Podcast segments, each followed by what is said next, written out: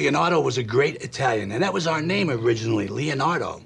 But many years ago, when my grandpa came over from Sicily, they changed it at Ellis Island to Leotardo. What did they do that for? Because they're stupid, that's why. And jealous. They disrespected a proud Italian heritage and named us after a ballet costume. Because they're stupid, that's why. Welcome, my friends, to Cut to Black, a Sopranos sit down. My name is Jim Scampoli, and I've seen every single episode of The Sopranos.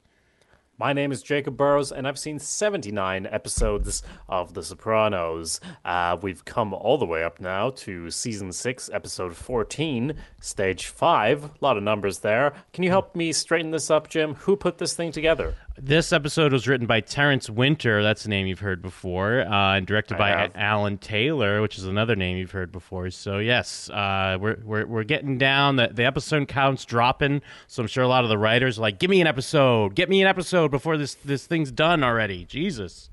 I didn't get my Emmy yet. She got her Emmy. Where's my Emmy? Yeah, where's my Emmy? Come on. Yeah. Oh, uh, and it aired uh, April fifteenth, two thousand and seven. Very good, very good. So in uh I'll mention this even though it's later in the episode.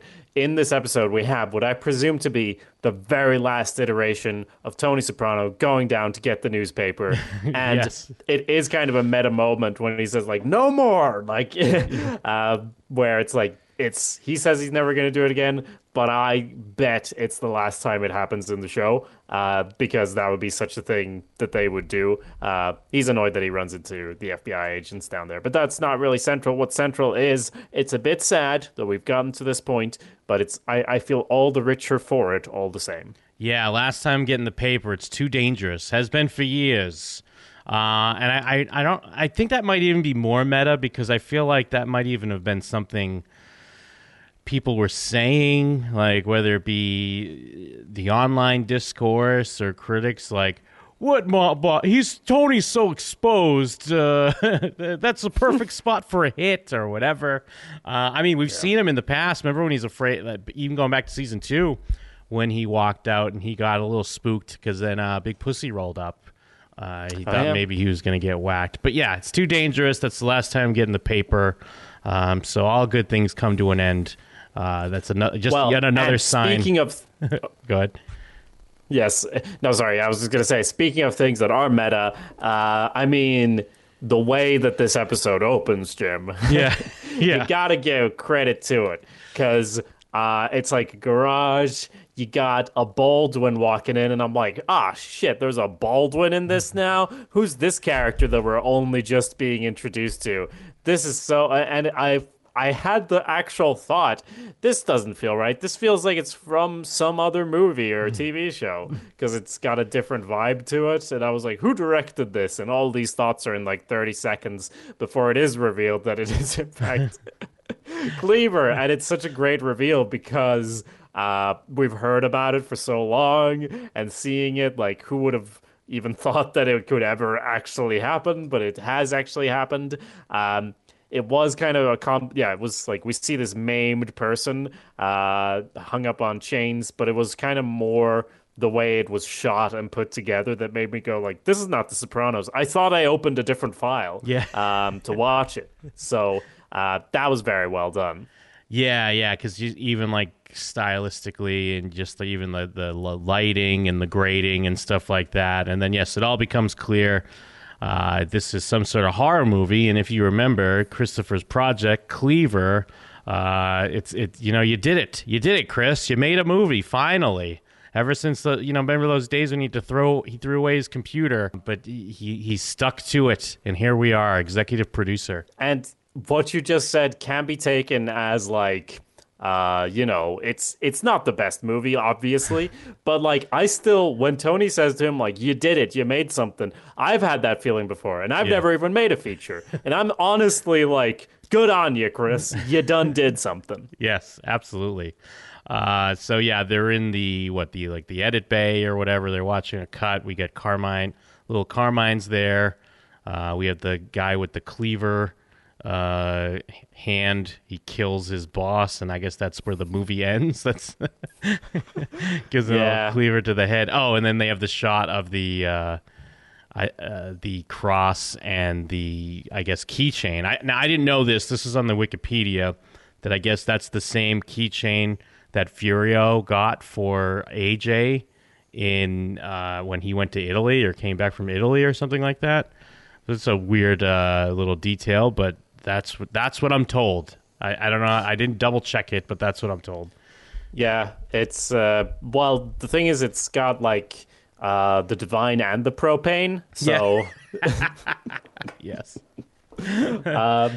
yeah. I mean, so uh I didn't study it too closely, but I love that The Sopranos gets to play around with this type of scene. And the whole way through production, it's been great when they're like pitching it and all these different parts. But this is one of them when they get to talk about the film and they're in the edit bay, like you said. And like, I can't, I can't make out all of the stuff on the walls, but one of the things is a poster for a film called Night of the Panda.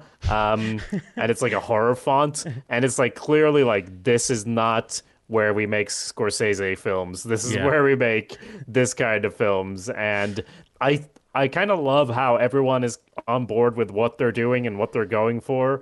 Um, and yeah, it's just a fun, uh, fun atmosphere. And to, and uh, Christopher does understand some things about filmmaking now because he's like, they're they're talking about how they want to add a scene, and he's like, "Fuck, there'll be two more days of shooting." Yeah. and he actually knows something. Uh, so this is all pretty fun. Yes, I think there's even one of the guys says, um, you know, this could make more money than the pornos we make. So, uh, Yes, I love that.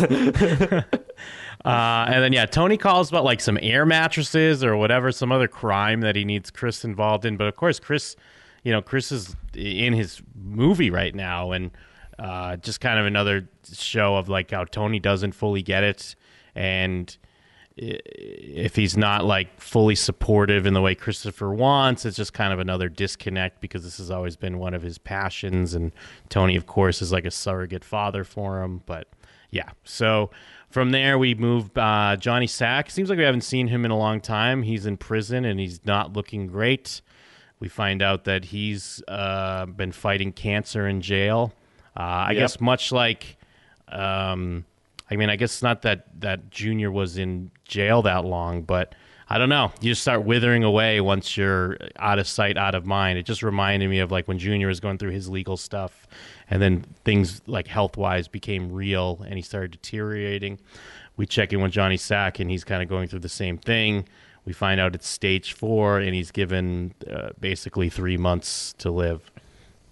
Yeah, give or take.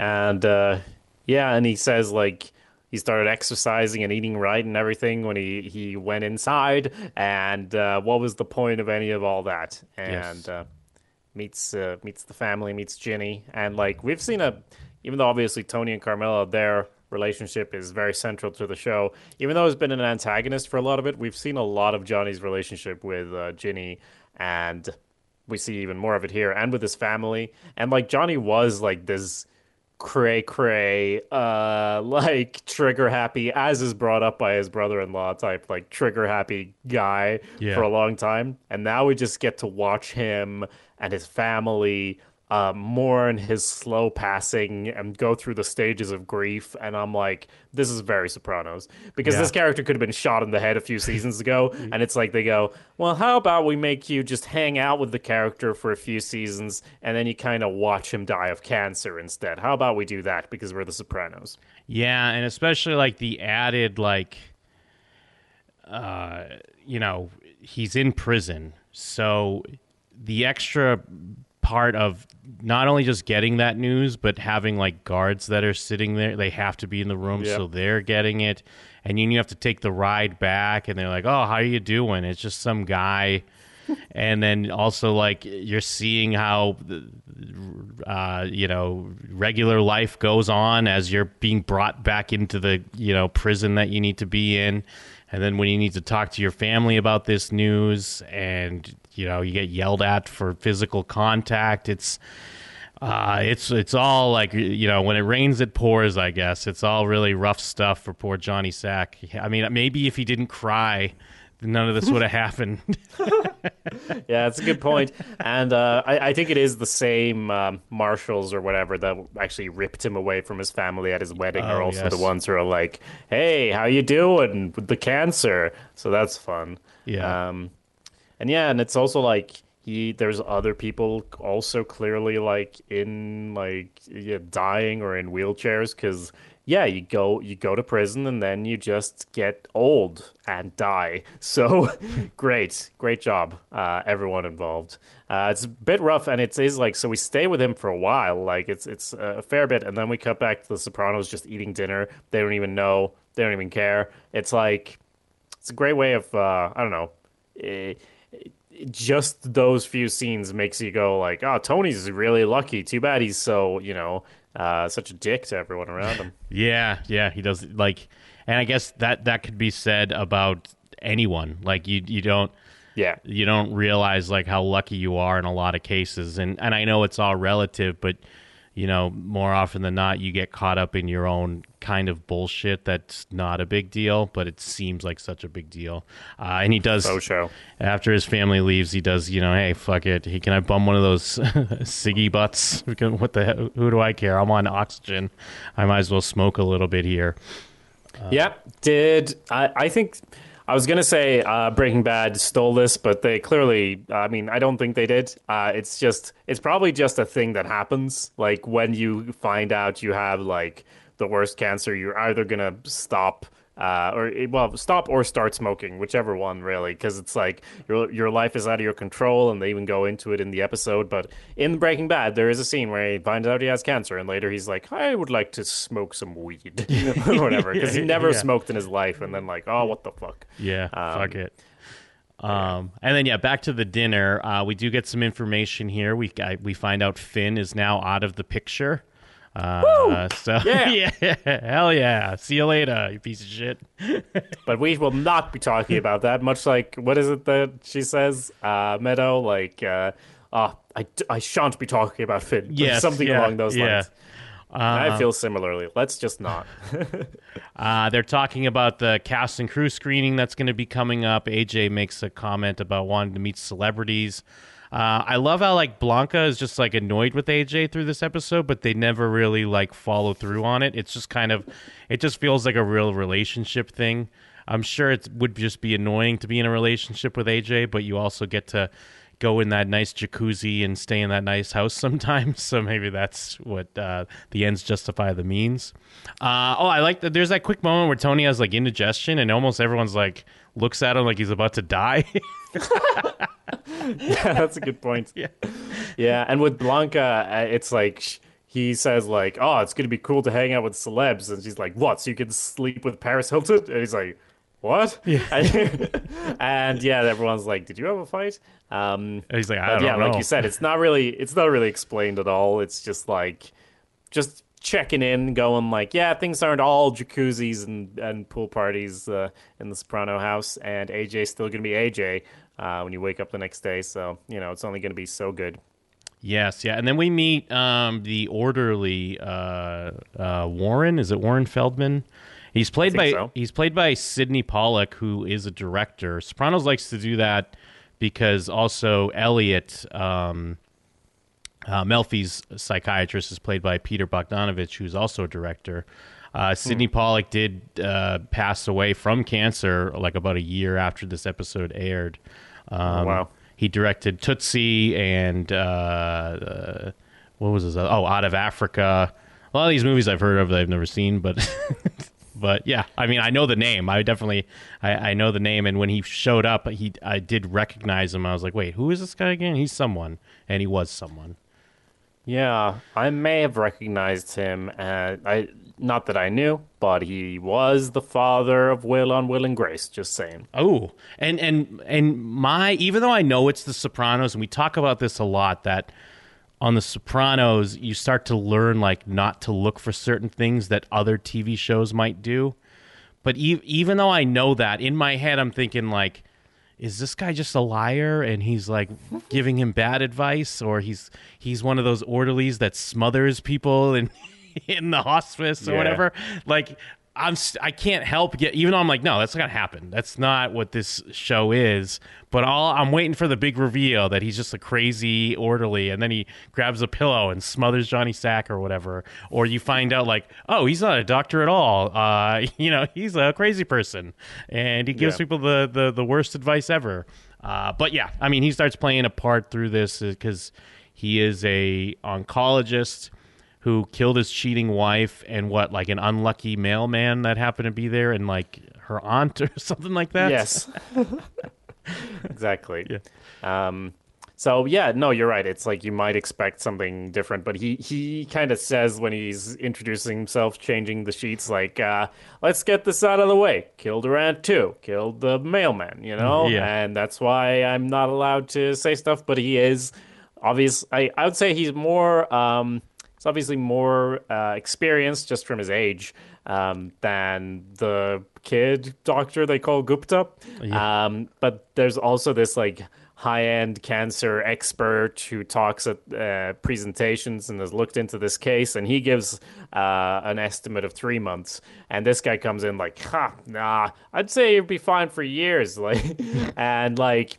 I, I, I, at no point do I think he's a liar, but he's also just like he doesn't know the facts as much, and Yeah. he, he does clearly enjoy being well, not enjoy, but like he wishes he could be more of a doctor, but he enjoys at least having some influence on what's going on in the medical department, and he, you know, getting to talk about that in the same way that you know mobsters on the inside will tell stories about that and and use that in in a way. It's like he he gets some connection to that at least. Yes yeah it's like uh, uh, like his previous life before being in prison you get a taste of like what you were outside um, so yeah it's an interesting character and kind of a, just like an interesting like through line through this episode and especially the way like uh Johnny is telling these like mob stories now. I mean, I guess it is kind of like this, hey, fuck it, I'm dying anyways, because it, it just Yeah. seems like such a thing that everyone would really geek out about. He's openly telling stories about Carmine, but then I guess, again, I guess Carmine's dead, so it's not like this evidence is going to come out or whatever. And it kind of ties in in a weird way to where we see Phil by the end of this episode, where he's thinking like, he's got regrets for keeping his mouth shut, doing 20 years Yeah. for what? Uh, so, you know, this, this, this whole episode, I mean, obviously death is such a huge thing through this whole episode. And then a, like a strong, um, feeling of like legacy and, you know, what do you leave this world as you get closer to, to your death? Uh, Yeah. and I guess that's kind of what Sopranos is always, that's always been there. For sure. I also thought when he was telling stories um, about the mob days, I also thought they were going to do like a TV thing that they obviously didn't do. But I, I thought when they had like this mob expert on TV, uh, I thought that was going to be something building up to. Uh, this is so stupid. I can't believe I thought this. But Yeah. that Johnny Sack would like write his tell all tell all memoirs or something so that he would get some money to leave his family. That's such a stupid Yeah. idea Yeah. that if they pitched that in the room, I'm glad they shot it down. Uh, but just the fact that he's telling this and it's like, whoa, everyone's super into it. It's like, and we see people are into it on TV. Everyone loves hearing mob stories. So like. If he obviously that would be bad, but even, maybe if he only wrote about dead people, you know, uh, he still is gonna die anyway, and he might leave some money for his family. Uh, but they didn't do that because they're better writers than I am. Well, no, I mean, yeah, uh, like you're bringing up your bad idea. I had the bad idea that the orderly was a secret killer. Yeah. So it's like, Man, we should write a show. Which reminds me, in this very episode, let's do some integrated marketing here, Jim. Yes. In this episode, they try to sell Cleaver as what is it? It's something meets something. isn't it like Um, Saw meets Godfather, right? yeah, Well, yeah. maybe not in this episode they mentioned that, but at least in previous episodes they've called it that.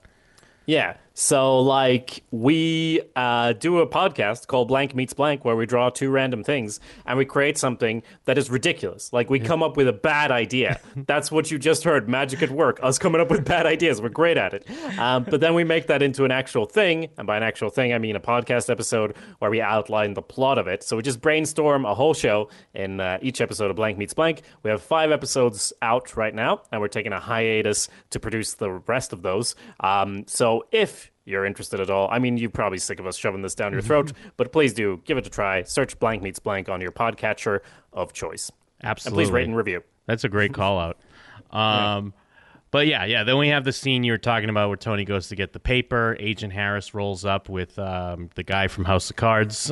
yeah well and yeah exactly and he uh, there's like he he like looks around because he was just told last episode that they're building a rico case or whatever and uh, so he's expecting like maybe this is it. Like they said last episode, is this it? Maybe this is it, but it isn't. They're just there to chat and tell the same terrorism uh, story, same anti-terrorism story that I've heard before, and it's been going on for a long time now. Yeah. And I still don't believe that anything will come from it. So there you go.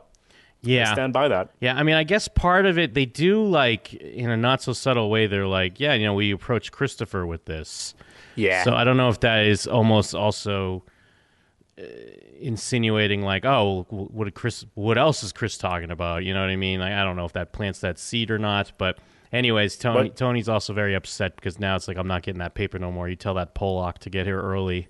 Uh, she can clean someone else's toilets. Is it because uh, they bring up the possibility of his daughter dying in a terror attack? Like, is that why he's upset, or is it just any interaction with the FBI? Uh, I think yeah. Well, it's yeah, probably all of the above. I completely forgot about that, but yeah, you're right. Like, yeah, as your daughter take the tunnels or whatever? So, and we already know Tony was obsessed with those shipping containers at least that one time. So Yeah. it's something. It's something that's hitting home for him. He was obsessed with it once and then forgot about it. um, yeah, so we get to the actual screening of the the premiere, and uh, such a fun time uh, for everyone involved. I love this. Uh, we get to see Carmine and uh, Christopher have their speech, and when uh, the director goes up to say his bit, they just start the film, yeah, and, and or someone just grabs the microphone. Yeah, they take the it's mic. perfect. Oh, it's it's great. Yeah, such a And good the- moment. The writer, of course, is like waiting to be mentioned and isn't mentioned, even though he wrote this whole script, as far as I can tell. Uh, yeah, the Tony gets shout out and all the investors get shout outs. Anyway, they watch it and it's like they're they seem to be like in the Soprano basement filming it. It's like the same angles and everything with the bosses in the basement shouting and everything and throwing things. And I love how all the mob people in AJ too, they're all just kind of like, yeah, looking at each other like this is great. And I'm like, this could be a success, at least like cult wise, because you know, you always try to make the Soprano. The Sopranos is great because it appeals to everyone. That everyone can find something in the Sopranos that they enjoy. Yeah. But Cleaver is great because it appeals to exactly the type of people who are depicted in Cleaver, and it it appeals to stupid people or people who don't care that much about their media having nuance. Not necessarily stupid at all. Yeah. You know, we're very up our own asses in how we consume media, but like yeah, it's just that they're they're just loving it, like really surface level consuming all of it, and I think someone could also enjoy it on like so bad it's good level too. So um, everyone else is just like. This is clearly you, Tony. Yes. This is clearly this. And Tony's like, nah. And like him and Christopher look at each other and they're like, ha, great. And it's only later that this actually falls into place. Well, and I like that it's like AJ. It's almost like he has a delayed reaction to getting that it's Tony. It's like when he throws a thing at the wall. I think AJ's like, "Oh, wait a minute," because so even AJ's getting it, and then Carmela has to tell Tony like. But I, I think that's also perfect because you're not gonna see yourself like you're not gonna always see like the bad parts of yourself that it's always easy to look at someone else and be like oh this is you do this this this and this wrong even though deep down you might know that about yourself you're not gonna see it so i think it does ring very true that carmela has to be like no that's you and he's like what and then he like kind of plays with it in good fun. Uh, but then, of course, then there are other parts of the movie that are him where it's the boss is having sex with the main character's fiance, and kind of Yeah. Ro reads that first and looks at Carmela. There's just a quick bit where Polly's just talking on the phone in, during the movie, and I guess that's just because to show that Polly's one of those assholes that'll just answer his phone and be talking even during a premiere screening. Yeah. And it's also like uh, because they're depicting like mob stuff, and he's like literally saying like it's things they need to do in the world of the mob, like Yeah. showing how connected it is. But like, imagine being uh, Ro Rosalie watching this, like her whole family just got fucked by this life. Her son got murdered, and then you watch a film that starts with someone getting murdered, Yeah. like uh, in exactly the way that it actually did happen, even if she's in denial about it or whatever.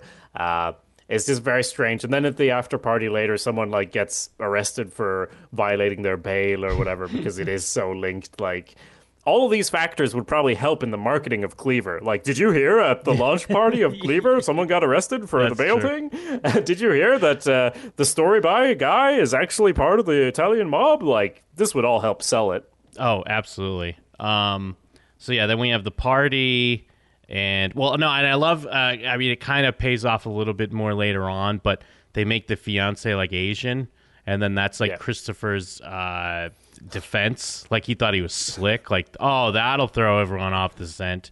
It's like, of course, it's not Adriana. I mean, Adriana wasn't Asian. Well, that's the thing as well. I don't think any of this is intentional on Christopher's part because I, I genuinely believe him when he's talking about like it was just an idea. Who I don't know where ideas come from, um, and that's the thing that Tony. The reason Tony believes this towards the end is as he says to Melfi later on, like I know too much about how the subconscious works, which I l- read as like yeah, Christopher might not be doing this intentionally. But he's still doing it. Like Although- it's still happening there. I will say, I think just based on going back to like whenever it was, I forget if it was just the beginning of this season or if it was like the end of season five. I think Chris knows exactly what he's doing when they first like kidnap JT from like the his speech or whatever, and they want him to write the movie, and the way Chris is like, uh, you know, uh, the the cunt fiance was boning his boss the whole time. I feel like at that point he's very aware what he's doing, but I'm sure I do believe him in this episode though, where now you're past the point where you've been working on the script and he's more in the mindset of like they're creating a movie and they're editing it and they're looking at it in a different light where he's kind of forgotten in a weird way where it all initially came from. Uh, but I mean, get, like that's we're just talking semantics now. But for whatever reason, that's just my read on it because I feel like, given that scene earlier in the show where he first kind of comes up with this movie idea, and it's the way he's like uh, focusing on it, uh, he knows exactly what it, what he's doing. Now, I, that's interesting, yeah, because that could be totally right, and it's probably open to interpretation. But Sure. I think, in the same way that Tony doesn't see himself in the film, Yeah. uh, Christopher doesn't see himself in the script. He, Yeah. it's just creativity can be so therapeutic, but uh, usually you try to make it not a one-to-one relation. But he's so you know bad at it. Let's be honest, that he just translates his life and just writes it down and goes, yeah. But he doesn't even understand he's, that he's doing it in my mind. But I'd have to rewatch that earlier scene. I I remember that as a great scene, and it was actually part of uh what's it called, making of Cleaver, uh this DVD Oh, featurette. Yeah, making Cleaver, uh, the Sopranos featurette. It is on YouTube. Yeah, I watched it. It was uh, it's it's got a lot of clips from like the episodes. It's basically just a, a little mockumentary that they did, and it's very comedic because it's just like they clearly just filmed themselves making the scene that is shown in the episode, and then also made sure they had like directors' chairs that said like Chris Moltisanti and and all this, and so Carmine, Chris, and the director are just sitting there bullshitting and talking about how they came up with the idea and making it sound uh, you know, much better than it was. And, and there's some hilarious lines in there where they're talking about the director, like, oh, a lot of the directors we were looking at, we didn't, they weren't really in our budget. But then we uh, heard about this uh, up and coming young director, and we got in touch with him. And he knew this guy, Like, so and it's very like it's almost like The Office esque in uh, how it's put together. I recommend it, even though it's yeah, it's it's very comedic um, rather than anything else. But that's how you'd want to put that together, I think. Yes, yeah. Uh, um, I, I haven't watched it recently. I got to rewatch it. Um, we do have Like an- for Okay. sorry, yeah, I was gonna say for example, when they're talking about like the director saying like, oh yes, this is the movie, this is the part where all the B movie fanboys are gonna go crazy in the theater, and the others are like mis uh like mishearing him and first like going like. Oh, what you say, B movie? And then it's like femboys, and then, and he's like, "Yeah, femboys." and femboys, like that's the joke. Uh, we have a quick moment. Again, I guess Blanca is still mad at AJ. And the the the initial moment here where Tony like congratulates Chris is kind of like sweet and genuine, which is nice. Yeah. Where you know it's like, hey, you you you know you like you- you'd mentioned this earlier. You know, you made a movie. A hundred years from now, people are going to be watching this, and you know it, it's good. You finished you finished the project. Um, I mean, once things get more clear, I guess it's not that that kind of comes back to Tony, and it's not a cool thing anymore. Yeah. Yeah, very true. And uh, so at the same time, we're also getting into the other big thing that's going on, which is leadership now. Uh, obviously, with the whole cancer situation, it gets even more relevant who's going to take over um, in New York. Um, so we get a bit of that with Phil uh, talking to Tony, and he's like talking about, I don't know if they get into it there he says that being a boss is a young man's game and tony just wants someone in charge because everyone's like paying light basically everyone's like no one's really in charge so the money isn't flowing as it should Yeah, yeah, and I think they kind of um, they'd guessed that this is where things would go with a war, and now it's starting to happen. But now, yeah, even though like there was a time where uh, Tony probably wouldn't want Phil in that spot, but now he's kind of the, the lesser two evils. They, I think they mention uh, Doc Santoro again here, uh, or maybe that comes up during the news that that happens. Uh, I do like before Larry Boy gets arrested at the premiere. Uh, they have a quick line from like one of the ladies that's like, "I actually, you know, that actors don't make up what they say," and then someone else is like, Yeah. "Yeah, no, that's true. They, they, they actually, they, you know, they like, like it's a revelation to people that there's a script, uh, and that people aren't just hanging out like just riffing to make a movie." yeah yeah. Um, and then we do get to this scene where we see a tv show which it, i think it i started imagining this weird plot line because it felt a little bit out of place. Um, we have series writer matthew weiner appearing uh, again, which he has before, as like a mafia expert and author on TV, uh, on I guess a real show. I'm not familiar with the show, but yeah, it's like a real interview show, and he's there with one. I think he's there with one real mafia expert, and then we have Matthew. Uh, He's there with Geraldo Rivera, who is yeah, he's a known, he's a famous investigative journalist. Right. Hmm. And they kind of have a, a, a goofy bit where they talk over each other because of the delay. Uh, you and me are familiar with that. Ha! but um, but yeah, they're just kind of it's basic. This is kind of an information dump, but kind of a done in a fun way, I guess. Like, is the point of this? This feels like it could have been added after everything to give a bit more clarity on what's going on. I don't think it was, but it feels a bit like that.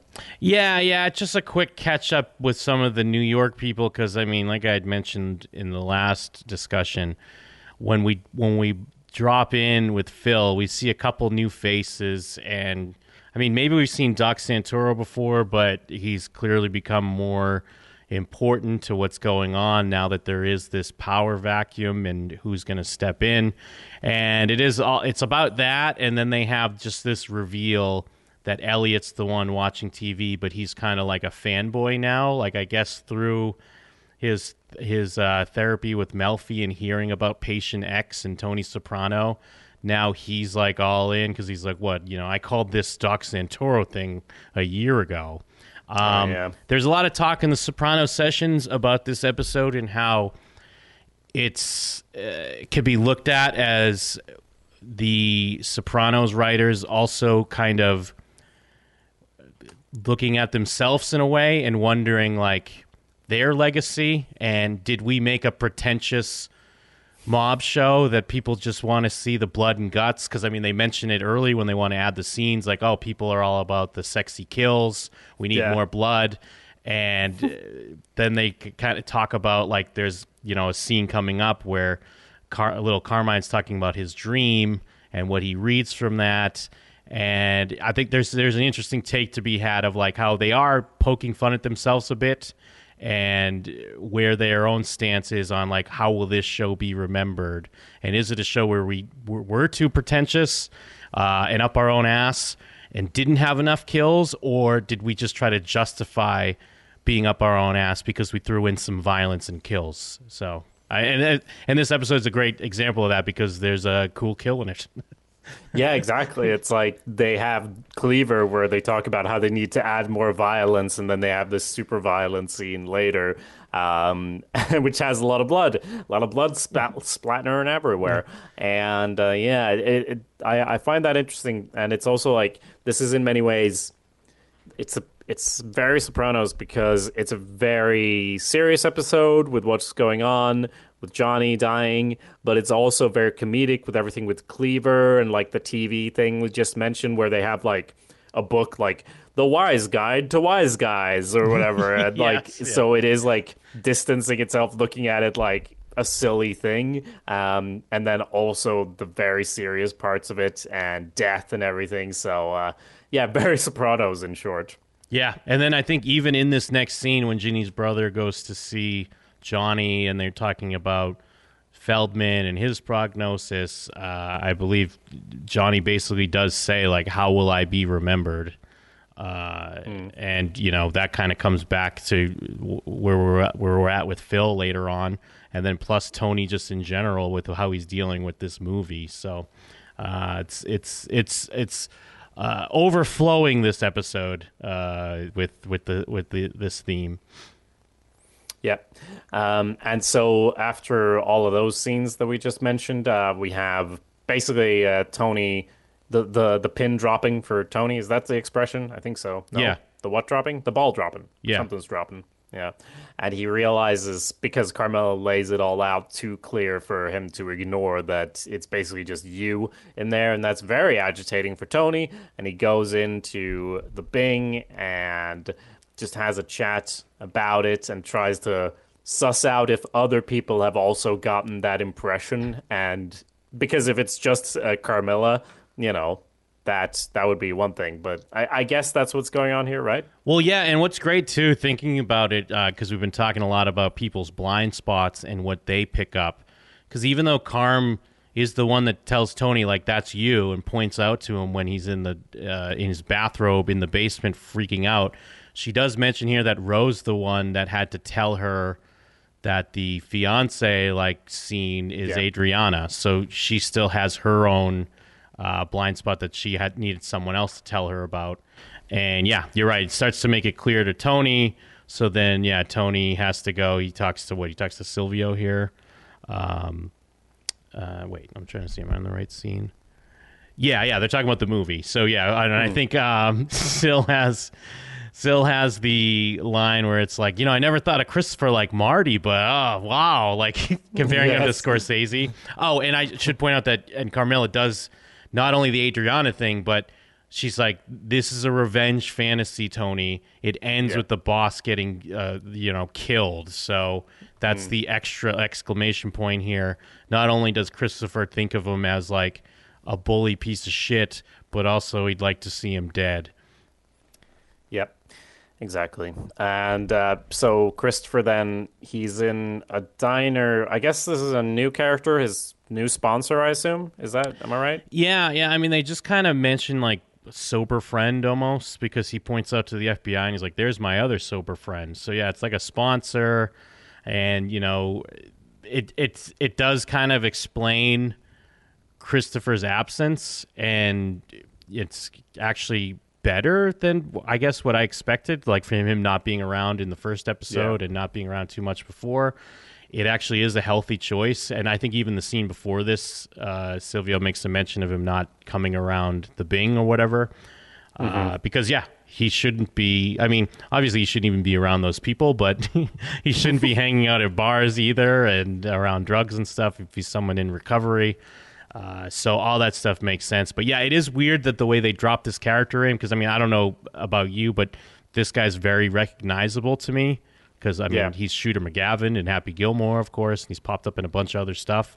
So I think even I didn't steal this from the Sopranos session; they bring it up as well. But I did think the same thing where it's like, oh, is he playing himself because all these other you know it's feasible at this point that Christopher will be having a sit down with this actor guy, uh, maybe you know for some reshoots or putting him in his next project or something. You know, Well, he talks about Christopher says, which is quite funny and quite sweet, that he's like he feels like he's living someone else's life, uh, which uh, reminds me of last season or earlier this season. Everything, uh, everyone trying to live different lives and not being able to. And he also says like, oh, you know, uh, or maybe it's the other guy who says like, oh, you're not used to the success yet, or like, yeah, Yeah. And he says like, ah, I know that feeling or whatever. So I was also like, wait, what are you successful at? Just being not uh, addicted anymore, or what's going on? um, but yeah, it's a it's a cool scene because this guy, like you said, he's very recognizable. Even if he's just in this scene in the whole of The Sopranos, it's still like ah, good good choice there. He he he plays it really well, and he basically lays out. I think they say here that it was three months ago he came into a meeting. Yes, with they that do. woman. So we can then assume that three months have passed since last uh, last part of the season, right? Yeah, yeah, that does make sense. Unless, yeah, I mean, it was, unless they had another relapse. But yeah, you're right. It's the more obvious thing would Good be point. Yeah, that is definitely possible. because it's weird because it feels like it'd been longer than three months. But I mean, you know, I guess a lot can happen in three months. Yeah, that's true. Um, and let's see. So how it's, how does this scene end? Yeah, they just the fact that he the, he he notices that the others are resenting him a bit uh, for not being around. and they're not going to understand it. Paulie especially. Uh, Yeah. I like No. because there's still obviously that Chris and Paulie thing. Um, but yeah, he's making a healthy decision, but it's you know it's not going to work out well with the company keeps, especially Tony, who are reading it in a different way. Um, and then we check back in with. Uh, Johnny, he's just he's telling his Carmine stories, smoking some cigs, and Ginny and his daughter come in and kind of catch him and uh, yeah, like I was saying before, I just I was surprised at how open he was. Like uh, they're telling like a hit story about what a guy who was fucking someone's wife, and Carmine wouldn't approve it because he was making so much money. But then you know, a few years later, he's like, you know what? Remember that guy we talked about? Take him out, and they're like, because he wasn't making money anymore. Like they're Yeah. it's we they're us, you know. Yes. we love the mob stories, and we're trying to put it together and get to vicariously live that life. Uh, so yeah, that's fun. Yeah, and so he he's smoking a cigarette at the start. Ginny and his daughter comes in, puts it out because they're upset. But she starts talking about how you know this miracles happen and this negative thinking is probably you know how you got like this in the first place, which I feel like uh, would be pretty insulting if you're in that situation. He brings up like, yeah, what about Yeah. all like all the six year olds with leukemia? I guess they did too much negative thinking. Um, and then she just storms out and she lights another cigarette. Yeah. Or he, he lights another cigarette. Yeah, and then uh, I think from here, what we have the dinner scene, right, with Silvio, Silvio, Sure and- do. We yeah, sure do. Jerry Torchiano, uh, and what are they? Oh, they're bullshitting, and then he's this guy's even getting a little fresh about Phil, almost in a very similar to you know my estimation of John Sacrimoni as a man has plummeted. He he brings up like, oh yeah, he got the role, and then his heart gave out. And Silvio's like, "Yeah, what do you mean? What are you talking about? you know, he like his heart, his heart literally It's gave out. Yeah. he lost his balls, and he's like, "Yeah, why don't you just say that?" And then their their dates come back, and there's this great scene where Silvio's talking to one of the girls, and then it gets like silent and like a high pitched sound as bl- blood sprays all over him, and you don't. He doesn't know what's going on. Even after like the second shot, it takes a moment for him to realize, uh, okay, the guy's getting killed. Uh, and it does harken back to what Bobby was just talking about uh, in the previous episode. You know, uh, I don't think you even hear it; it just kind of happens. So Yeah. Which is a line that I forgot to mention at the time, but I felt like, uh, and I'm just a vague prediction here, but I feel like this is a reference to the end of The Sopranos, and I feel like it's laying a lot of groundwork for episodes to come, but I'll just leave it at that. Yeah, I mean, I wasn't trying to put too much of an exclamation point on it because the episode doesn't even really like the, Yeah. the last one we watched. Like it happens, and they cut away to something else, and they cut back. But it's, I, I, yeah. I mean, when you see what happens here, it feels like it's completely connected to what Bobby's talking about. Yeah. And you know what? Watching the scene, I think uh, the scene I described as a bit silly on the TV, it's probably necessary because I probably wouldn't have been able to follow what's going on here without it. Because last last episode we had like a welcome home party and there were like loads of people and everyone was bullshitting and I was like I can't like I don't know who's who and what's what. Um, so what I've gathered is this guy Jerry, he's like he might be the guy to take over. That's what Phil wants. Phil called him his protege, but then now this guy is kind of talking shit about Phil. Yeah. Uh, and I don't know if he was breaking balls there at the party, call him his favorite turd, or that was someone else. I'm not sure. Uh, but either way, he's clearly like one of the potentials, and he very much gets taken out here, uh, which is funny because it does seem like no one really wants it, but then all of a sudden, uh, you get blood sp- uh, spattered all over your face. Yes. Yep. Yeah. And then I like that that Silvio is just like once he realizes what's happening, he's like, "Come on, let's go," because Yeah. it's like he's not. What is he gonna do? Like fight back for this guy or something? It's just some. I guess is a friend of his, but it's in New York, and I kind of like that. It's always. Uh, it's almost like the thing we want, or what you would think a Sopranos fan would want, because you're watching a mob show, so you, you always want to see the mob war break out, and it's happening, but it's happening off screen with characters we don't know. I mean, this was Yeah. on screen, but it's happening with these characters we just met, and it's happening in New York, and meanwhile we're in New Jersey. So it's yet another kind of like fuck you a little bit from David Chase. Where he's like, oh yeah, yeah, no, don't worry. This is a mob show. Mob wars are happening. Uh, they might not just be happening with our characters, but they're happening. Don't worry about it. Yeah, and they the guy who does it is uh, we don't see his face, and I'm not sure if they uh, did one of the classic old pay any old fuck to do it, or Yeah. if they got a like a real guy to do it. I'm guessing a real guy, but he was just not dressed mobster like. Well, maybe he was. I don't know. It was like kind of a tracksuit or whatever. Um, but yeah, it was kind of. It's interesting how it's it because of who they are. It doesn't really matter who did it. We know who would have ordered it, so that's who really did it. Yeah, and and I mean, it's it's not that it's not really a direct connection because I mean, you could probably connect a mob hit scene to many mob movies, but since it's fresh in my mind, I don't know if you've watched it yet, but The Irishman is now out on Netflix, and it just you know vaguely uh, re- reminded me of that a bit because that's a lot about you know someone who commits hits and death and stuff like that. So I, I recommend it, highly recommend it. It is a long one, it's three and a half hours, but yeah, that's the in. one thing everyone says about it. I haven't seen it yet. Tons Yeah, of with that- Sopranos people pop up, uh, which is, I guess is to be expected because I mean, remember when we watched Goodfellas after season one, we saw like forty Sopranos actors, and that was before getting into later seasons where more Goodfellas actors popped up in Sopranos. Yeah, I think if we were still, uh, if we still had seasons to go, we'd uh, revive our tradition of watching a film between seasons because it feels like it's you know one of those films was Yeah. connected almost as much as the upcoming Sopranos uh, prequel, I think. Um, but I haven't seen it, so what do I know? um, next scene, we have Tony uh, meeting out with meeting up with little Carmine at a golf course, and Tony's basically trying to convince him to take charge, even though Doc just made a move to take charge. Yeah. Um, Tony wants little Carmine. So why do you think that is? Uh, I, I guess it's all I, the only thing I can gauge from, at least from a viewer's standpoint, is it's these are the devils. At least we know. So I guess I assume that the devils Tony knows.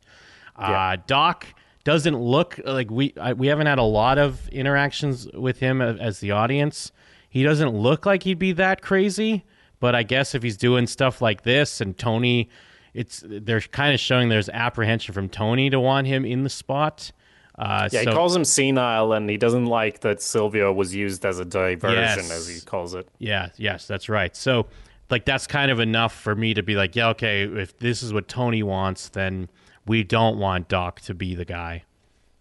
Yeah, and this is a really great uh, scene because, like, uh, Carmine's great at bullshit, uh, but then like he has something actually genuine here that he says, Yep. and it's something that also gets Tony thinking. Um, it, it's it is like absurd. Like I keep bringing up every time little Carmine's on screen. I'm like, how is this guy still around? Remember this thing? and this is where Tony basically goes like, oh yeah, I remember that thing. Do you want to be boss? Like, we'll we'll make you boss. And he doesn't want it. Um, and he tells this story about a, a dream, um, which should be really boring because who wants to hear about other people's dreams? But Tony gets really uh, into it, and the metaphor or whatever, you know, we love a metaphor here. Yeah. Um, is that it's happiness he needs to gather, not like fucking bullets or whatever. He does like it's not about being boss. He he needs to find happiness, and that's the thing with Tony. Of course, that is constantly going on. Uh, and it's very present in this episode that being boss is, you know, terrible. Johnny mentions it, and everyone is aware to a certain extent. Uh, but yeah, that's that's pretty much it. Tony it, it, Tony comes in going like, "You should do this," and even though he doesn't mean to, Carmine kind of comes off saying, "No, you should do this. Like, you should focus more on trying to be happy." Uh, Is he going to take that advice? No, it's The Sopranos. Well, and I just love the idea that you know this is the the show's one of the show's fools, one of the idiots that they always play up for laughs, and they give him this moment that's you know very deep in understanding, uh, where you know Tony takes a certain read from the dream initially because yeah he's with his dad who's hundred years old, and he gives him a box and he's disappointed because it's empty. And then Tony's like, "Well, yes, of course. That means you need to fill up that hole inside yourself, become a boss like your father." Yeah. But he has the better read from it. No, I I should be happy. Uh, between that and also, you know, he has what he has a daily routine where he comes home and skinny dips, and then his wife comes. I mean, it sounds like a glorious, like what a way to end every day. you know, you go skinny Yeah. dipping in a nice pool, and then your wife comes out, gives you a drink, and then you go up in a nice warm bed.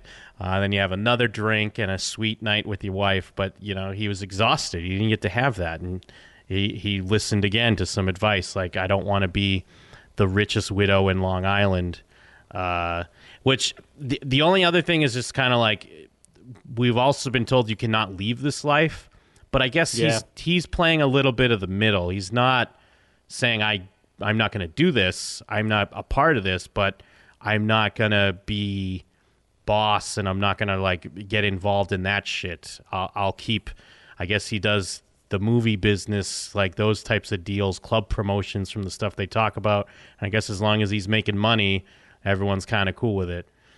Yeah, I mean he's he can't be a made man, right? Like, there's no way. Uh, I don't know. I feel like maybe he is just because his father was boss. But then again, I don't know. That's a good question.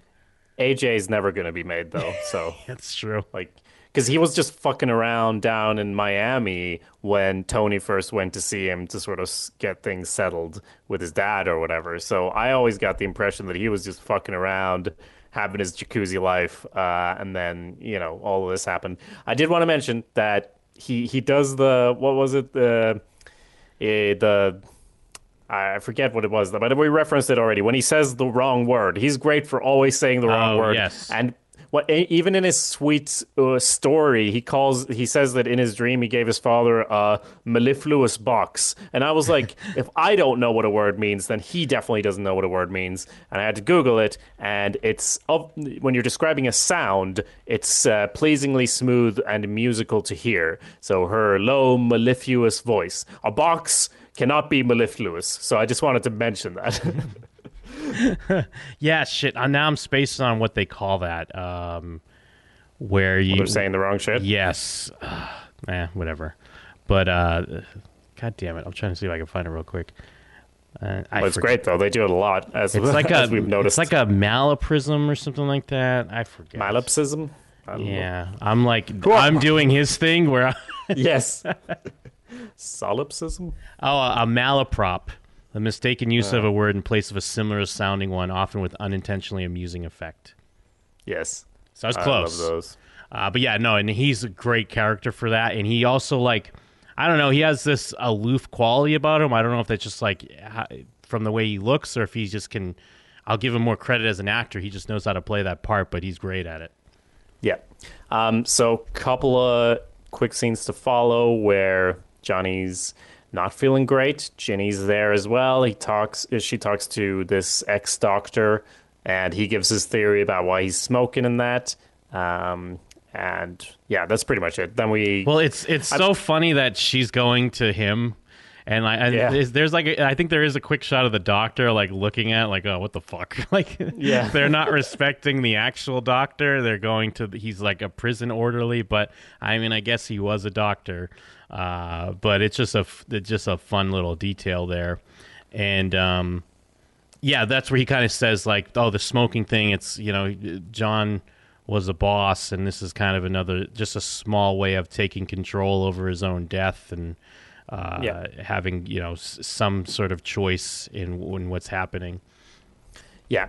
And so then we have Christopher with his actual baby. I don't think we've seen before. Um, in uh, in the Soprano house, and they're about to leave, and Carmela's there with the baby, and she kind of can't stop herself from uh, telling telling Christopher off. Probably would have been better for everyone if she didn't bring up this, uh, Yeah. but she mentions that you know that it's clearly about Tony and about Adriana and everything, and he doesn't like what she's inferring, and I think he plays it very cool and everything, and he probably should have just left it there, but he doesn't.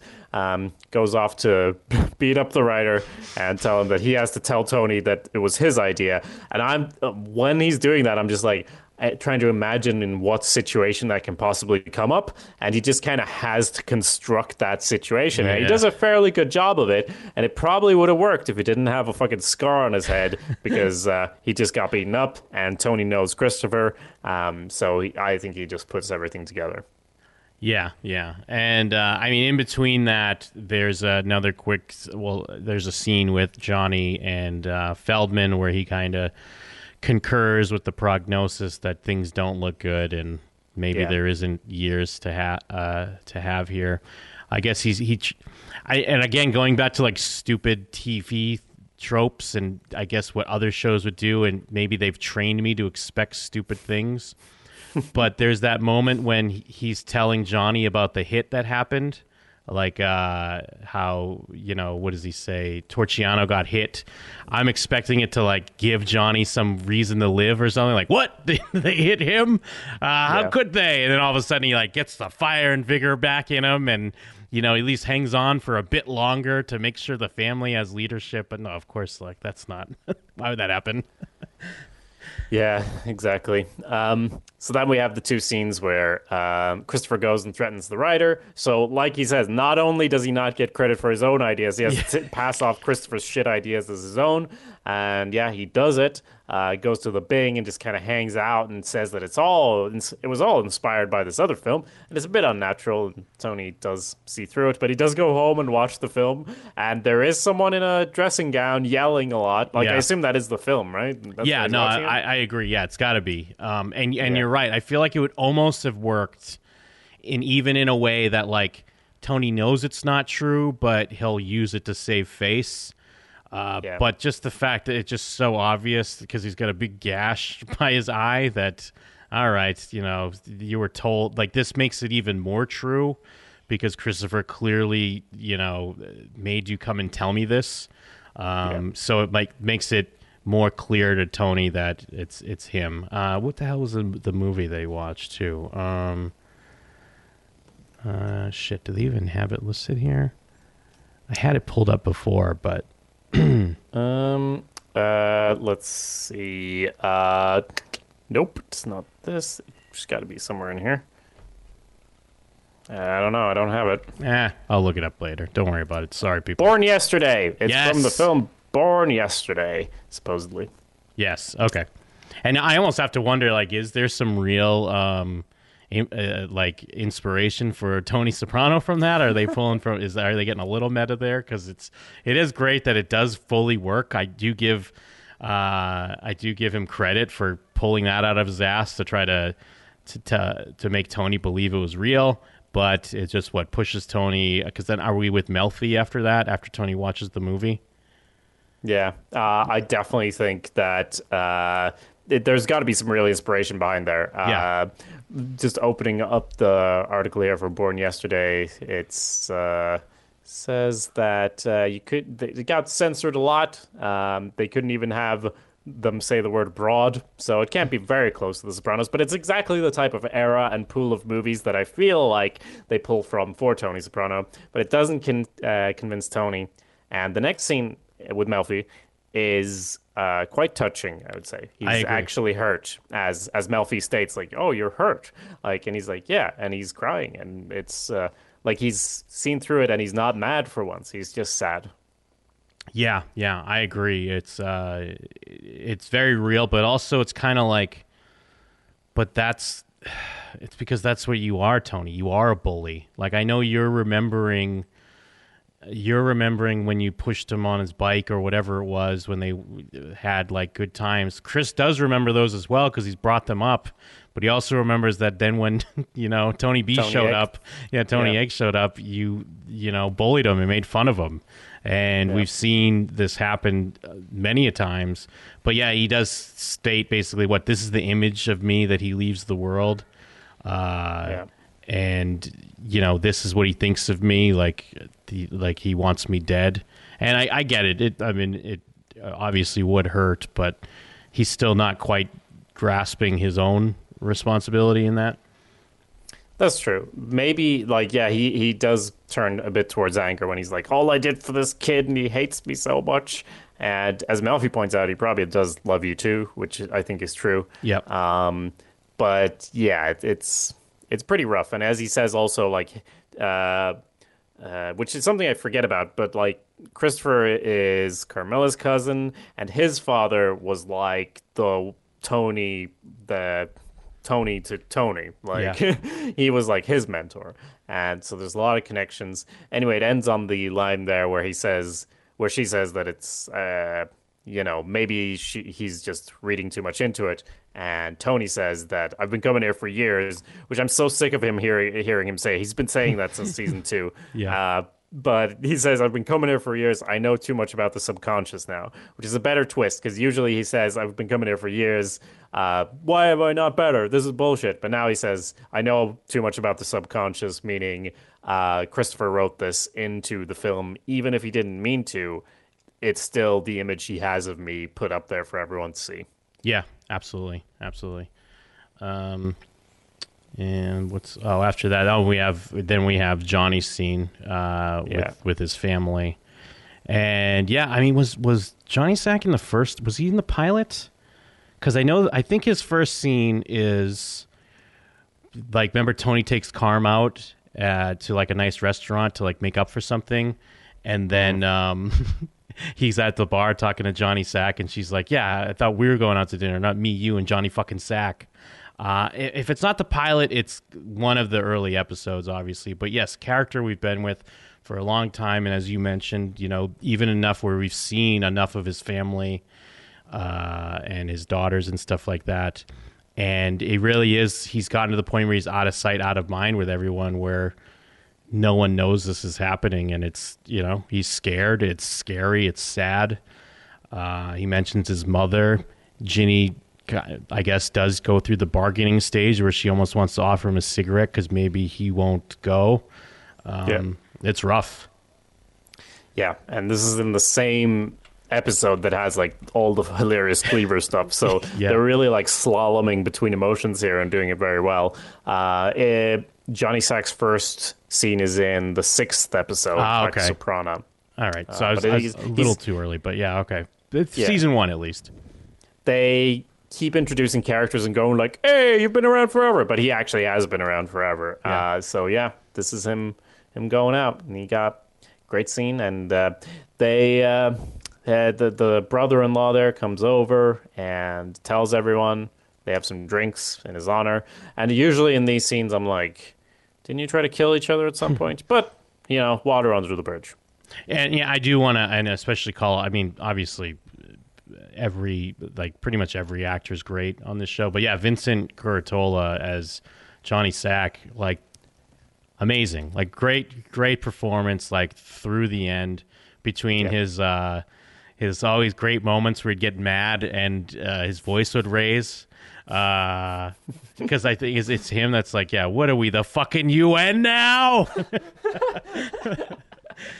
Yeah, Or uh, I think when um, I, I forget if he's if he's I don't know if he's on the toilet when he does that because I'm remembering the scene when he's on the toilet like smoking a cigarette, getting mad. But then when he talks about raining a shitstorm like you've never seen, like a lot of great classic lines. Um, and yeah, I mean this scene's great too. Like just you could see the fear in his eyes and all that. But yeah, then we got like you said, we're at the Bing. Um, they have a toast to him, and Paulie makes it about how he beat cancer. Is, Yeah, I'm always like, what is Paulie talking about? And I think everyone else is too. Because he says some weird quote. I think I have it here. Uh, ride the painted pony, let the spinning wheel glide. And everyone just kind of looks at him. Yeah, and I guess he's misquoting something. He's misquoting a um, Blood, Sweat, and Tears song, Spinning Wheel. Uh, I guess he's saying it wrong. Um, but yeah, and it's just, I, I guess that's a way to let us know that Paulie's cancer is not a thing to worry about anymore. But it is, it's, Yep. it is also a Polly move to bring that up for him. Like, I beat cancer, he didn't. That's how it goes. And I mean, he had his own history with Johnny Sack where he thought he was maybe next in line. And then he, I guess he has hated him ever since. So Yeah. it, it works. Sure does. And so we're back with Phil.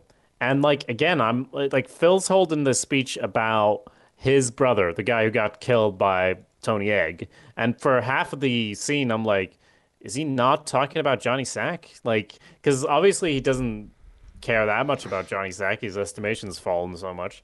But like he's actually like there's a big like memorial thing and I'm just, you know, confused by the fact that it's not about Johnny Sack. Yeah. But no, it's to bring up again the pain that he had to suffer uh, with his brother. Yeah. And they have this long talk. Well, yeah, he holds this speech to a bunch of kids about the family name and changing the name at Ellis Island and everything. And I, I, I'm not uh, saying it's invalid. I'm sure that did happen, but also a lot of people would voluntarily change their names too to something that's you know more consumable uh, in the Americas, as far as my understanding. So this sort of rage of like they were upset and they made us change our name to a fucking skirt, like that's part, or like to a fucking dancing outfit.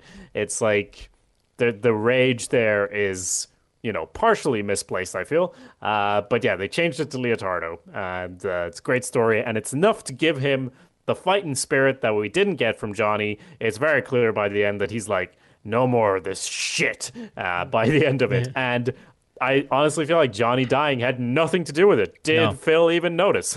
Yeah, no, I don't. He does kind of look at his picture after, so they do acknowledge that he is aware of it. But uh, I, I mean, the biggest one of the big takeaways from this is the fact he's having a birthday party for his dead brother who Yeah. died. Like, I mean, not to stake that. I mean, obviously that's a big deal, but it's just the fact that they have a cake and all the candles on it and everything are lit. Like that says so much about Phil as a character and how like important this is. And you know, he puts his ashes up above the bar, and I love that there's this like the way he's like holding court, and it's like a almost a classroom. The way Yeah. it's like all his nieces and nephews or what have you, and they have to like raise their hand, and he calls on them, and he's like quizzing them and stuff like that. Um, Yeah. and yeah, yeah, but I like that there's this, you know, it's I guess this fire by uh, this fire is building between regret. Like he talks about how you know he kept his mouth shut for what because some of these pieces of shit that I've protected, and you know, of course, going back to his brother Billy and uh, how that all shaked out. Uh, you know, what is his legacy? What what is he going to be remembered as? The guy who made the wrong decisions in some of these biggest moments in his life, or is he going to do something about it? Yeah, for sure. Um, so I feel like he's going to do something about it the, the way it ends there. And I'm like, yeah, momentum. That's the thing you're always uh, happy about. And it's also like this Weasley character that was introduced at the end of last part of season that came in like, ah, we should kill Tony Soprano. and then he slides up next to him, Phil, and just talks about this shit and about how Phil's a real man. And, you know, like we said, he's regretting it, etc. Um, but yeah, it's uh, it, like I said, it's a very uh, well. We almost skipped the last scene here, where Yeah. there's the actual christening of Christopher's son. Great connection to you know Tony talking about when he was a baby and holding him, and they have this uh, nice connection and like look at each other's eyes, and he's the Godfather. He's actually the Godfather Yeah. now, and uh, they have a big hug, and then we kind of see Christopher going like. Ooh. And we see Tony go like, hmm, because it's all like, hmm, hmm, what's going on here? Hmm. Yeah, yeah. I mean, it's he's he's Godfather by default. You know, both in being the Godfather of the family, and I mean, is Chris going to pick someone else to be the Godfather of his child? Of course not. But uh, there's you know things are brimming there. Things aren't quite as good as they should be, and we'll see Yeah. what that means for the rest of the season. Yep. Um, so before we wrap up, I, I don't know if we should do this email now or just kind of save emails and do them all in a special episode or something. What do you think, Jim? Oh, or should we just go through Yeah, some of this now? I completely forgot that you had mentioned that there was an email for this one. Uh, you know what? Let's do it. Let's do it now. Okay, it's just because it mainly goes into stuff from the previous seasons. Uh, but yeah, this is from uh, Mikey, who says, Hi guys. Uh, I know I'm late to the party, but I recently got into podcast as I listened to them all day at work. As an avid Sopranos fan, I decided to rewatch the series and see if I could find a podcast that is doing the same. I'm glad to have spent this past summer rewatching and listening to you guys break it down. It's also especially great that Jacob hasn't seen it before because I find myself wondering what someone who doesn't know what's next is thinking. And uh, Mikey sent us some trivia here uh, of stuff we've talked about, so I'll just read them out for you uh, in a bit of a summary. Uh, the actor who plays Vito appeared in season one as the guy Christopher tells to take a walk so he could shoot the bakery cashier in the foot. In the foot. Uh, so if you rewatch that scene, Vito's in there. Uh, Oh, I was Yep. just going to say, I'm almost positive I, I did mention that in one of our discussions, but yes, it's it's it is a fun little factoid. The one, uh, yeah, he he's he his name's a he's a different character's name, but yeah, he comes in and it's it's him, uh, and yeah, he tells him to get the fuck out of there so he can Yeah. shoot the uh, the the baker in the foot. Yep. And so another quick one. This is just kind of trivia uh, from season two. When Richie gets shot, as his chair is falling backwards, you can see a hand come up from under the table and grab the chair. Uh, so we may need to look at Yeah, that. that I for- I haven't seen that, so that's interesting. I'd like to check that out. Yeah. Season three, I remember you guys talking about the scene where they go to the funeral director after Olivia dies. What's great about this scene is if you watch The Godfather, it's almost the same scene when Sonny dies and Don Vito goes to the funeral director, except Tony and Janice get into it uh, and it goes hilariously off the rails. That's interesting. So yeah, interesting parallel there. And uh, season four, when Janice and Bobby sit down to dinner, a lot of fans thought the ghost of Karen moves Janice wine glass. What? I don't. I'm not. I don't know what the seed is. Um, uh, I'm sure it's. thought the I'm well. Yeah. I'll, I'm sorry. I'll finish that the, the thought first. A lot of fans thought the ghost of Karen moves Janice's wine glass as they're about to eat her last ziti. Um, and okay, and it says, I always believed she just moved the placement, but or the placemat, but who knows? Uh, so I have the scene here. It's ten seconds. I'm just gonna watch it real quick and give Okay. my estimation. Okay, the wine is okay. Okay, well that It's Right, probably. Sopranos fans are I actually- Sopranos fans are stupid if that's a big discussion. I haven't- clearly just moving the wine. I was gonna say I'm not watching the scene, but I would almost just from reading it, I would gather maybe it's just like also a continuity flubs happen all the time when you're shooting takes or even in the editing room you want to use a specific take, but uh, you think it's just something where she moves it. No, I, I, I thought that too. I thought it was a continuity error, but it's a it's a one shot. It's just her hand is out of frame and the wine glass moves seemingly without anyone moving it. But like they wouldn't just have a ghost like that wouldn't be an intentional thing. So sh they clearly used this take because it had the best acting, and she just happens to move it, and you don't see the hand. And they Ah, didn't okay. think that people online would say it was a ghost. Okay, what else we got? Uh, okay, season five. When Tony is chasing Phil for his money, the song "Rock the Casbah" is playing, which is hilarious because it's a song inspired by the ban on Western music in Iran. Mikey, you're going really deep here. Uh, song inspired by the ban of Western music in Iran after the 1979 Islamic Revolution, and Tony always calls Phil the Shah of Iran. Yeah, you know they he has meant they have called him the Shah of Iran Yeah. before. So yeah, I remember guess that, and I googled deep. that, and I was like, "Yeah, it does look similar." That's a deep. That is a deep cut. Yeah. Um, so anyway, that's it for the trivia. Uh, also in here, uh, he says, "I love the storm out and death counters. Although you guys never counted one of my favorite storm outs from the season three finale when Tony storms out of the bedroom after fighting with Carm. To me, this is definitely a legit storm out." Um, Oh, shoot. He did include the scene as well. Yeah, we let me- may need to review that. Let me pull it up. Do we need to add it to the? Let me see. Would submit Audie Murphy was an Army of One. Is that what we're preparing him for? A career in the military? No, no. One day at a time. You want to train him to be a professional killer? Oh, will you stop? They're soldiers. And the United States Army hardly ever goes to war anymore. They were marching with hmm. rifles, Tony! They're symbolic. The barrels are plugged. Symbolic of what? Respect! He will be subjected to the discipline of kids hardly older than himself. Does that seem smart? Boys his age still kill frogs and small animals. The Cusamanos Binky? The cherry bomb with the nails in it. You think it was AJ? No, that is what I'm trying to tell you. He is still a child. He's a normal child. He's made some mistakes, and God knows he's got a shitload to learn about life. That does not mean that I'm going to let you send him to the type of school whose whole reason for being is to make him follow orders by instilling fear. He thinks the world owes him a fucking living. What could have given him that bizarre idea? We tried it your way for 15 years now. With the Berry Brazelton and the validating his feelings. And that fucking school did the same thing. And what a surprise. He thinks the world runs on his feelings. Well, he's gonna go learn to be a man. I will not send him to that place. Oh, no, fuck that. Oh yeah, Allow okay, me. I remember now.